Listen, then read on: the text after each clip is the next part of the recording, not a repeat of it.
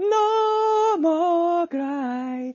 おばさん no more cry. 悲しみじゃなく喜びのおばさん見ていたい。こんなおばさんがいましたのコーナーあれこれ、確か今回って51回目ですよね。お鋭そうなやつがいるぞ。で、今の曲って D51 ですか懐かしい。鋭そうなやつがいました、ここに。鋭いやつでいいだろ。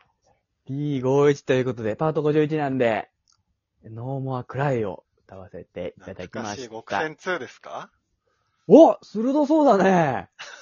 そうなんですよ。極確戦定し2なないんでな、なすかなね。か。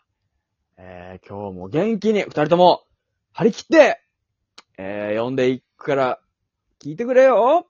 よいしょ。はい。なんだその返事は。 なんだその問いかけは。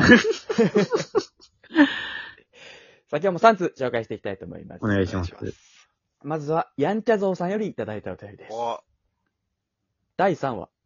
私はサウナ2位。私たちは操作の切り札となる最終兵器を保有している。実は、ブラオバから採取した髪の毛から、一体のクローンを製作製作済みなのである。その名も、ボイス。日本中の人の声が聞こえる能力を持っている。聖徳太子の10人から同時に話を聞く能力の覚醒だろう。クローンが覚醒するという事実ともう一つ、私たちは世紀の大発見をした。クローンを作成すると、母体とクローンともに生体反応が不安定になるのだ。メカニズムは解明されていないが、本来一つであるはずの存在が二つになるのだ。相応のリスクがあるのだろう。私たちは残り29体の作成を計計画している。この計画が進めば、ブラオバの生体反応はほぼゼロになり、跡形もなく消えてしまうだろう。しかし、人類の発展のためには仕方のないことだ。さて、ボイス、ブラオバーの声は感じるかねはい、空から聞こえます。ガキも一緒です。ありがとうございます。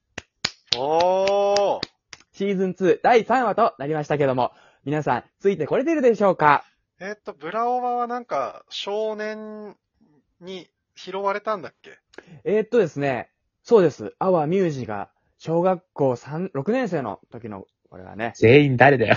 あ の、じゃあ、なんかあの、アポロ的な感じで月に行ってるのか二人は。あー鋭そうですねど。どうなんでしょうかクローン好きだな、そんで。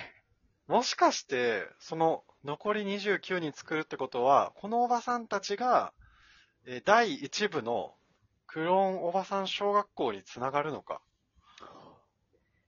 これは鋭 そうですね。そしたらその29、29 29で、5とかでいいだろ。どんだけ続けるつもりなんだ、こ れ。いいんだよ、5とかまで。さか最終兵器、ボイスがね、ゾッとしいたとた。思いませんでしたね。何話まで続くんだ、これ。日本中の人の声が聞こえるって。 とりあえずね、今6話ぐらいまで届いてるんですけど、まだ終わりそうもないです ね。ざざっと読んだ感じは。はい。ちゃんとは読めてないんですけど、あの、あれだね。おばさんの収録やる前に、過去の、やんちゃぞうさんのやつ、文章で送ってきてもらってから聞きたいかもね。なるほど。予習をして、というこ画とで像すであっね。て、あ、それ復習読かん。でからね。そうそうそう。最低もう少し。予習復習復習だね。ありがとうございます。 えーと、99、おばスタンポイント満点です。ありがとうございます。あの、考察の方よろしくお願いします、皆さん。来ないけどパンねク。しない前に。僕の頭がパンクしする前に。あとまだ考察の段階じゃないから、3話目って。確かに。考察ってもっとね、ワンピースも3話ではまだ考察とかないから。 ?3 巻ではない考。察ない、ない。ない。あ、そういうことか。何言わせようとしてんだよ。 続いて、下町の路地裏に咲く胡蝶蘭さんよりいただいたお便りです。お、ありがとうございあ、ます。じゃあも うす。先日、5歳を迎える息子の誕生日をお祝いした時のことです。はいもうそろそろ息子も小学生。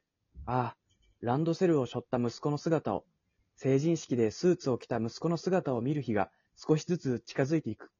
息子の成長を祝うのは私たち夫婦にとって何よりも楽しみにしていました。まさか、あの日が最後の誕生日会になるなんて、夢にも思っていませんでした。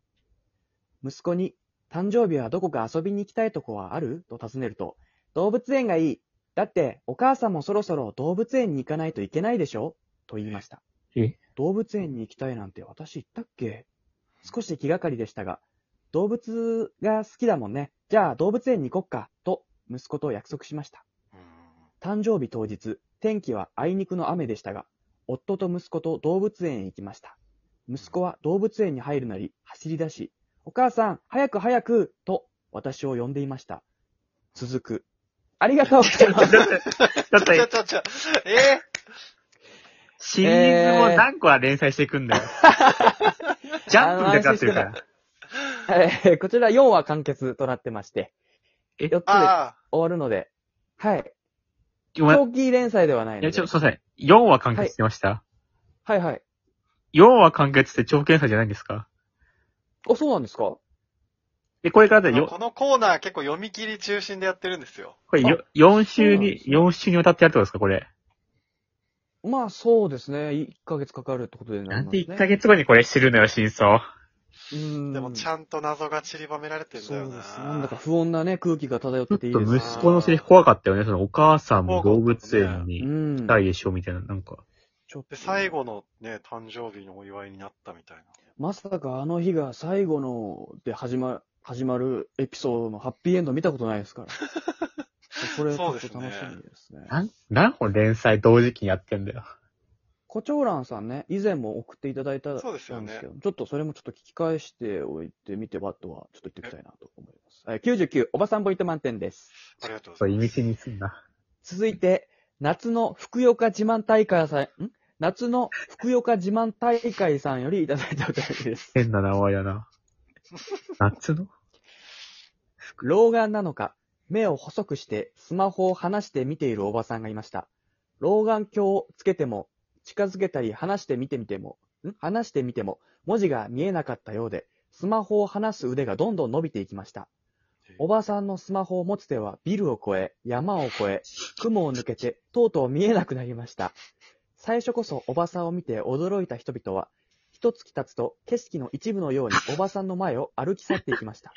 やがて雪が降り、裸の木は新緑を芽生え、大きなキノコ雲が空に現れ、地表に灰が降り、高化学反応でコンクリートは真っ赤に腫れても、おばさんの腕は伸びていきます。おばさんはそこまでして何を見たかったのでしょうか地上には老眼ルフィおばさんが一人。誰も知る由はありません。ありがとうございます。老眼ルフィおばさんのなんか、えー日本昔話みたいな。なんかありそうだよいいでね。この、その表現方法はね。うん。時間の経つ表現とか。なんかどんどん成長していく木とかと話しちゃったりそうだよね。興奮してんな、おい、だいぶ。神話みたいな感じでしたねい。や、なんかいい感じでしたね。これ何を、おばさんはそこまでして何を見たかったのかっていう。しかもそれをこう明かさないっていうところもなんかこう、ちょっと引き込まれるというか、考え考えさせらるれ余地とる。いうか、考えさせられるの表現があってるかわかんないけ どね。それってなんか戦争なんかみたいな後とかが、だからいいや つ。これは、あの、何見てるか僕言っていいですかうん。これあの、LINE ブームのあの、消し方を、あの調べてま した。動画の、LINE あのれ動画消えないんだよ。よね。あれ、消し方調べたら出てこないんだよね。99、おばさんポイント満点です。ありがとうございます。ありがとうございます。